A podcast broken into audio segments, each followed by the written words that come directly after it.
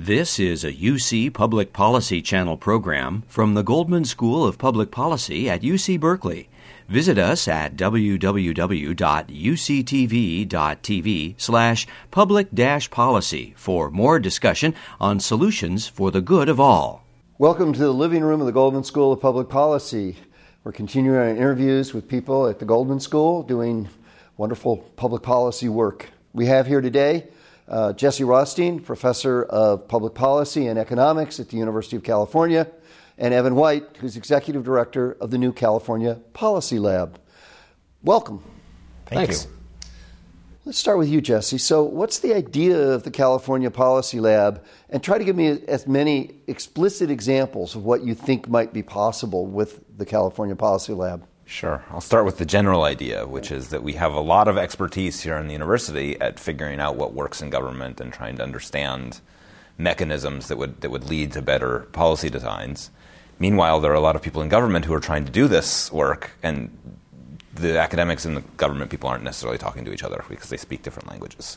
And so the, the idea of this lab is to try to bridge those two worlds try to bring that expertise to bear to help government agencies in California at the state and at the county and the local level help them solve their problems and understand what works. So, very much in the mission of a public policy school, let's make government work better. Absolutely. Absolutely. So, that, so there's lots of barriers to those kinds of collaborations, and we're trying to, to bring down those barriers and make it easier to do them. And so, explicitly, what do you think it might be able to accomplish? Can, a particular example would be wonderful. Sure. Uh, so we, are doing a bunch of projects with different counties that are that are interested in their what they call high utilizers, people who are very heavy users of various social service or criminal justice programs. When in the few cases where counties have put their data together and, and been able to track it, what you find is that the high utilizers for criminal justice programs also tend to be the high utilizers for mental health programs and for social safety net programs and the aggregate cost for them across all those programs is enormous. And it can justify lots of lots of program, lots of interventions that might might help to take care of them, and do it more effectively than than leaving each program to handle them separately. So by doing it separately, a lot of money is being spent, but it's not clear that it's being spent very effectively. Exactly, exactly. And if we and so, know that they're getting all these programs, we might say, well, let's get a little task force together. Let's focus on this family or, or whatever and try to solve their problems. Exactly. But the first thing you need to do that is to link the data together from across the program so you can tell who those people are. So just just the fact that agencies don't have common data sets means they don't even know. Exactly. Don't even know. That sounds so simple. Once you get into IT infrastructure, it's not so simple to, to do, but the idea is simple and it's it's I think a very promising promising area where the kinds of expertise that we can bring to bear can help them identify people. And then once they have proposed interventions, we'll be able to help evaluate whether those interventions are working. And what you find is that within government, the folks who are running these programs might be focused on their particular program and not even sort of pausing to ask themselves the question of, you know, what could I learn if I were to combine this data with with, with some other information that we have from a different department or a different part mm-hmm. of, of the county or state government. And so to be able to expand their horizons about what kinds of questions it's possible to answer, I think is one of the roles of the Policy Lab. Is this something we could have done 20 years ago? Not really. The, the data systems were much more primitive then, and the, if you had two different data systems that were built on different architectures, it was next to impossible to make them talk to each other. It's much easier now. So the rise of big data tools and, and approaches that Silicon Valley and others have developed make it possible to do this much more easily. I think actually, even 20 years ago, it was hard to get all the data into a computer because there was so much of it. Exactly, exactly. And the today, kinds of, right, the, mag, the size of the databases that a, even a large county would have a few, or a small county a few, uh, 20 years ago would have had trouble fitting into a, even a reasonably powerful computer. As you know, 20 years ago, I was trying to do some of this work and did do it, where we were comparing various counties with respect to welfare reform. We had a 15 terabyte tape robot in the basement of the building in which I was working, which at the time was state of the art. Uh, and today, 15 terabytes you can actually fit on a simple disk in a relatively small computer. So, really, things have changed enormously. Yeah, and what we found is that you know the advances in computing are there, and the technology is there, and the private sector has figured out how to make those connections. Uh, but at the government level, uh, many times they, they want to be able to do that sort of analytics, but they don't necessarily have the capabilities or the capacity to do it. And what we'd like to become is a platform for doing that kind of work with the University of California, right? So, so they know that this is a place, the California Policy Lab is a place where they can come to do these types of research projects where we can take care of things like the data infrastructure, uh, we can take care of things like the confidentiality and security of the data. We can take care of things like the data sharing agreements, which legally are actually quite burdensome. Uh, and then we can also pair them up with some experts uh, from, uh, like Jesse and others of our faculty affiliates uh, from the University of California, who can really help them design their projects and, and actually do some of the work to figure out. Um, uh, what's happening and what's working and how to how to scale that up. So tell me about confidentiality and security. I think many people when they hear about this kind of thing, they say, "Well, maybe this would make government work better," but I'm worried that they're going to have data they're going to be putting together and they're going to do things that they shouldn't be doing with those data. So how do you deal with that? Yeah, I mean it's a it's a really reasonable concern and it's one that we feel very seriously about. The the uh, the reality is is that most of the research that that needs to get done does not require uh, an understanding of who the actual individuals are. What it requires is a linking together of different information about individuals and then sort of stripping out all of the information that's specific to, to, to, to specific persons.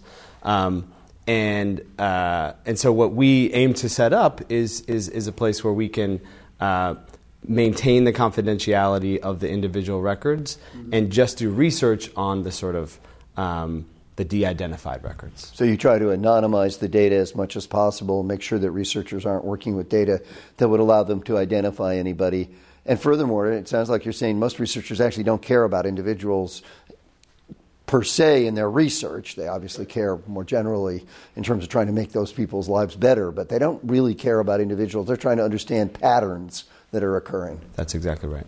And in some ways, I think this kind of a project has the promise to really improve the security of this kind of information. Mm-hmm. So, in the High Utilizers project in particular, this problem isn't new. It, has been a problem that they're aware of at the individual caseworker or police officer level.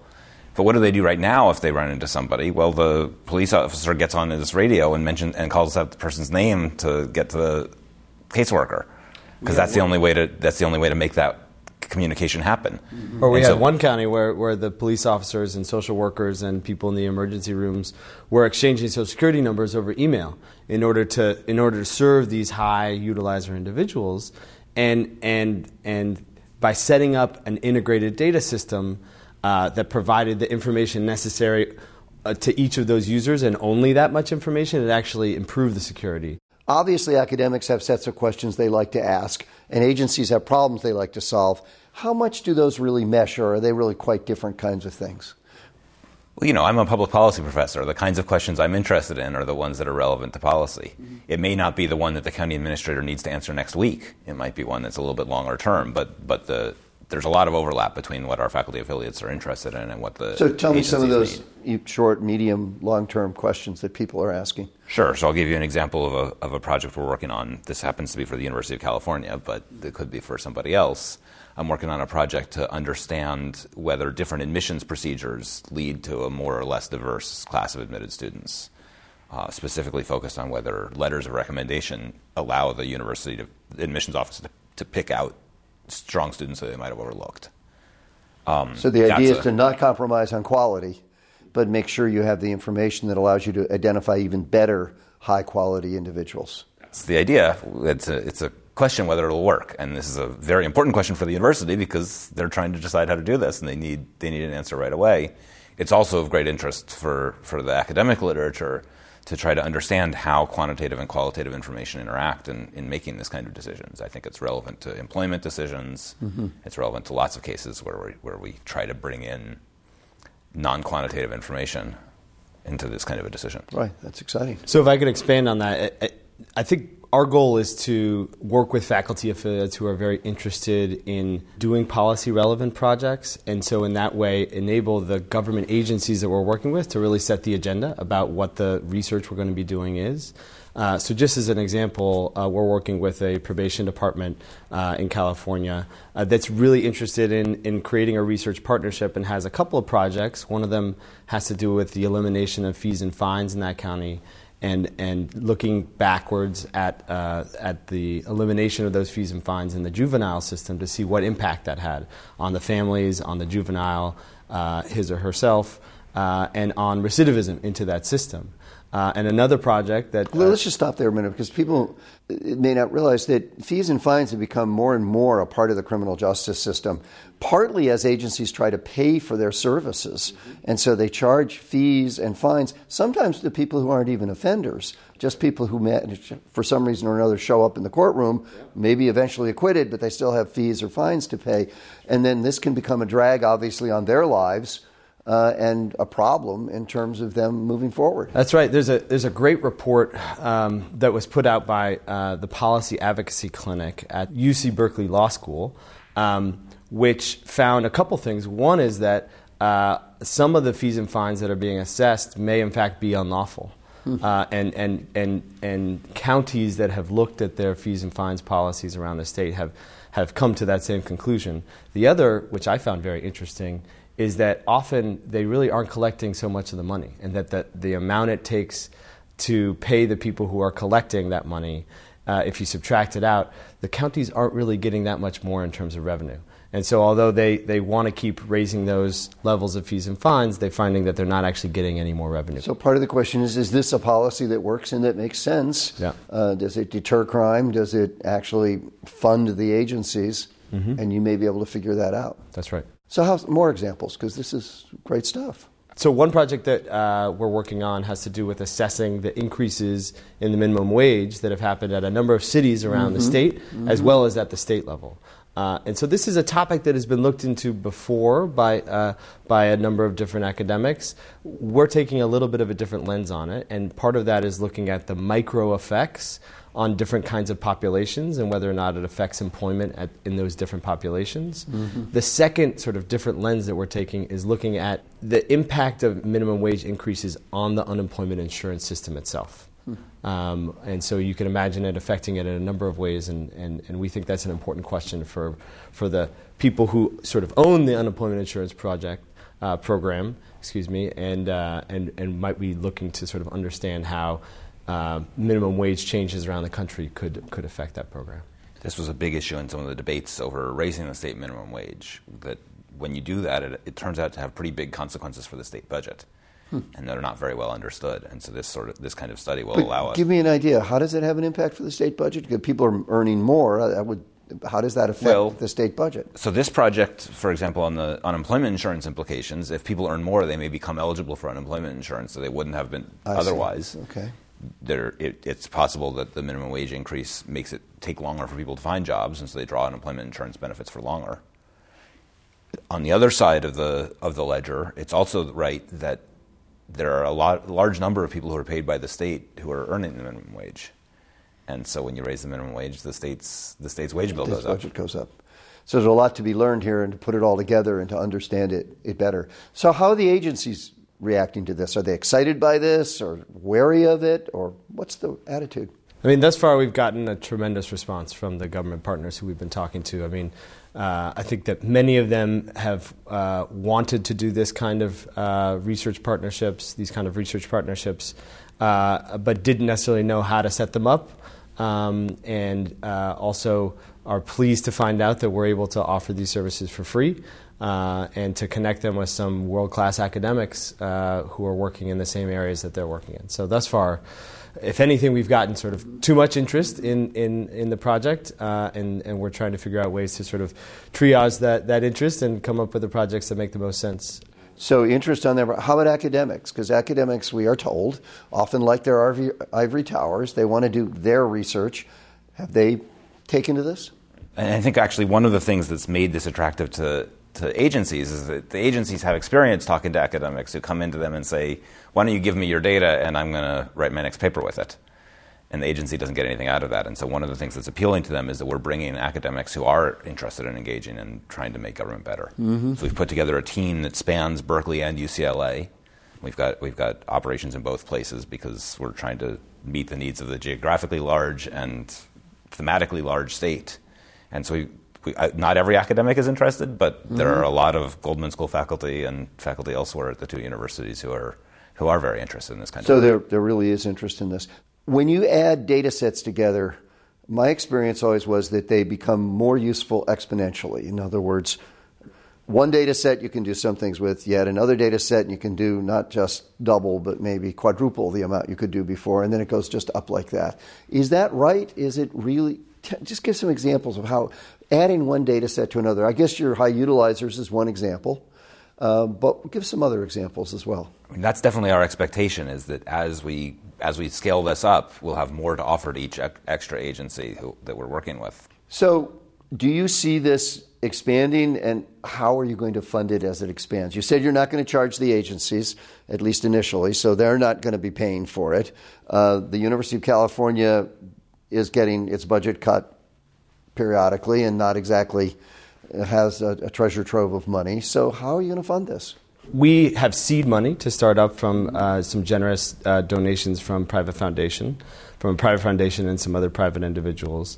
I think over the long term, what we would like to have is a funding mechanism that includes both the philanthropic sector as well as support from the state government, uh, which we've gotten some indications that there will be some uh, potential willingness to do that uh, as well as uh, through sort of project based funding on the various projects that we're working on, uh, and hopefully some support from the university as well. And so you're thinking that as you prove the success of your model, people are going to, going to say that's worth investing in. That's the hope. That's our hope.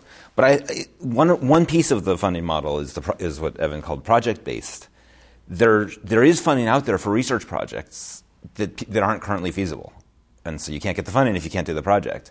This this infrastructure will unlock projects that are very fundable. Mm-hmm. And, and we think part of the funding model is going to be that that opens up the possibility of, of funding those projects that we just couldn't do before. And I think that's an inadvertent benefit of, of the Policy Lab. It wasn't sort of our initial thinking, but, but I think that uh, for, for folks who are doing uh, sort of research on, how, on government programs, uh, working with the Policy Lab does open up some of those opportunities because uh, we've gotten a, a, number of folks who are interested in projects we're already doing in other sectors. So. so this is a question that's more speculative, but I think it's important to ask, which is, do you think there's enormous opportunities here to actually make government work better? I think everybody feels that in some spheres, yes, government may do a good job, but there's just a lot of spheres that we all worry it's not doing the job it should be doing. And do you think this could really materially help? So, uh, former head of the OMB, Peter Orszag, used to say that uh, of all of the $800 billion we spend on social services, and that's not including the transfer programs, we know outcomes for about 1%.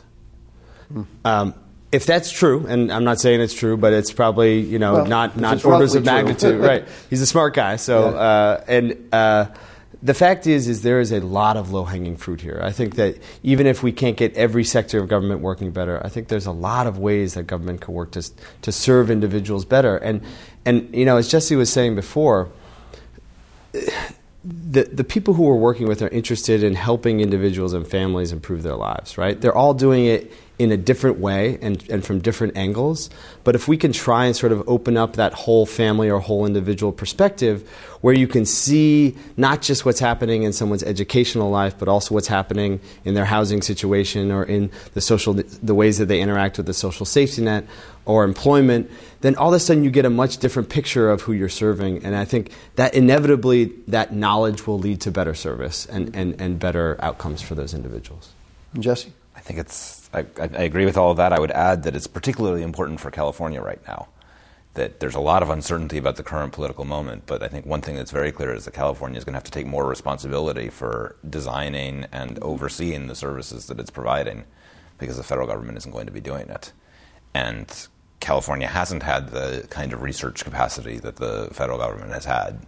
It needs to. It needs to build a lot more of that, and this can help. This can help it do that without spending inordinate amounts of money on it is there a turn in the social sciences and in the kind of work we do in public policy where increasingly we are really focused on working with governments to make things better? That social science is now not just something done in the ivory tower, it's something that really almost requires linkages with government and with the private sector by that way uh, matter as well because they've got the data and information that we need in order to do good research and find out what works and what doesn't There is a long run trend away from survey data, which, by the way, was typically collected by the government also. So it's not as if we're, we were ever independent of the government, towards data that's collected as part of the normal operations of either private companies or, or public agencies. In part, that's because people are surveyed too much and they don't want to answer. In part, it's because the data that's there's more data being collected as a matter of course, and it's better quality in some ways. But has there been a change in the disciplines too? I mean, I get a sense that economists who for many years were quite theoretical and were quite happy to write out mathematical models and publish them. At least there's a good subset of economists who say, no, no, you got to get your hands dirty, got to get into the data and find out what's going on in the real world. Right. Part of what brought me into economics is a sense that the discipline was changing. Mm-hmm. That right now, it's theoretical research is a very small minority of the research that economists are doing. And increasingly, people are realizing that they need to get beyond their models and really understand what's going on in the real world. And that requires being much closer to the data and to the, to the context in which you're working. My hope is that uh, not only can we become a center for doing this kind of work where there's partnerships between research academics at, at the University of California and, and, and government partners on the government side, but also that it enacts a, a culture change within, within government at the California level, right?